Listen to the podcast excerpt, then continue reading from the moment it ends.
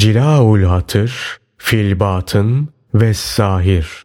Evliyalar Sultanı Gavsul Asam Abdülkadir Geylani Hazretleri 40. Sohbet Zikir, muhasebe, nefsi hesaba çekme. Ey dünyasına sırtını dayayıp, uzun emeller hülyasına dalanlar.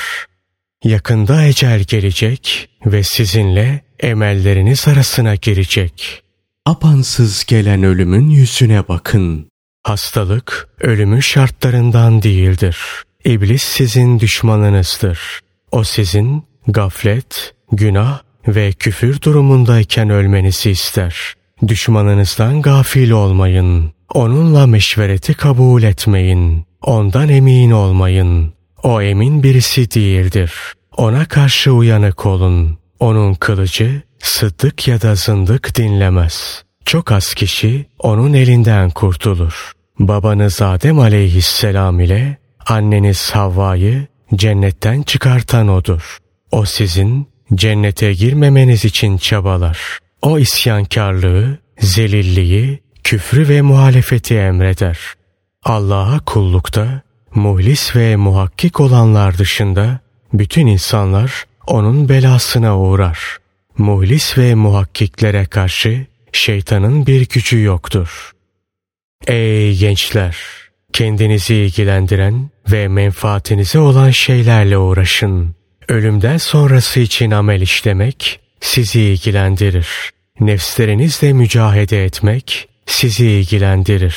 Ayıplarınızla iştigal sizi ilgilendirir. İnsanların ayıplarıyla iştigal sizi ilgilendirmez. Ölümü hatırlayın ve ölümden sonrası için amel hasırlayın. Hazreti Peygamber sallallahu aleyhi ve sellem şöyle buyurmuştur. Akıllı kişi nefsini alçaltır ve ölümden sonrası için amel işler. Aciz kimse ise nefsini hevasına uydurur ve Allah Teala'dan mağfiret umar. Nefslerinizi Allah Teala için ve müminler için tevazu göstermeye alıştırın. Nefslerinizden Allah Teala'nın haklarını yerine getirmesini isteyin. Onlarla tıpkı salihlerin yaptığı gibi münakaşa edin, hesaba çekin.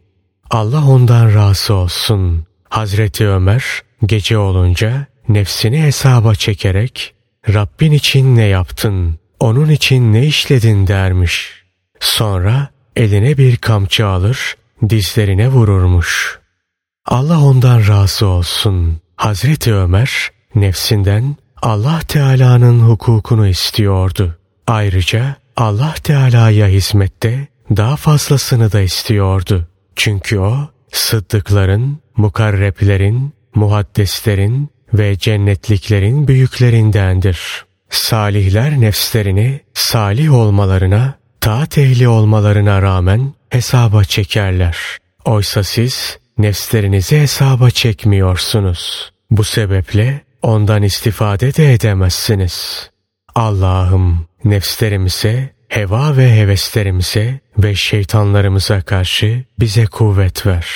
Ölmeden evvel kalplerimizi sana yakınlaştır. Herkesin karşılaşacağı günden önce bizi özel karşılamayla rızıklandır. Amin.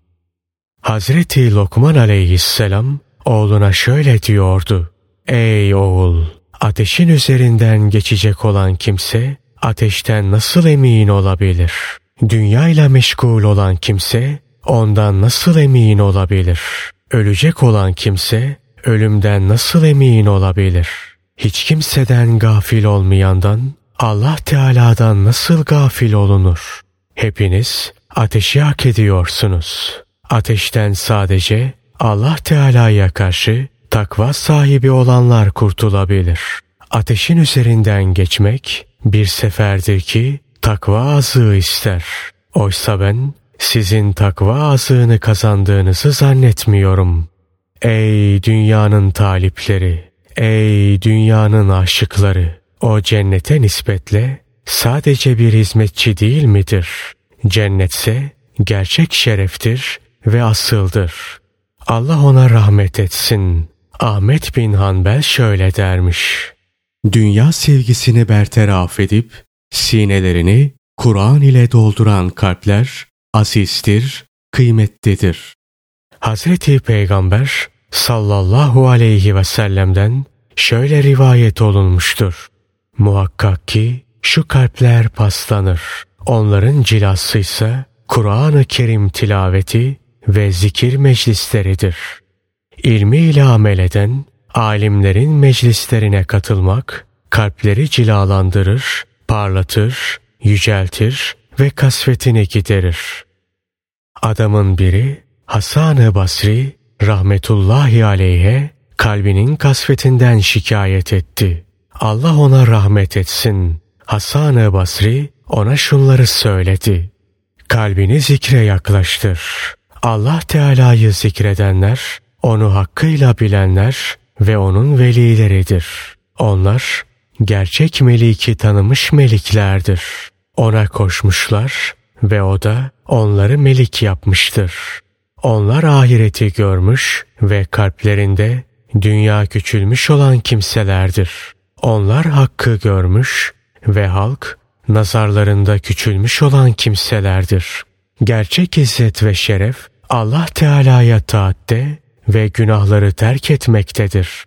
Bu kalp sevdiği şeylerin tamamını terk etmedikçe, her gittiği yerden kesilmedikçe, bütün mahluklara karşı zahid olmadıkça sıhhat ve felah bulamaz, düzelemez.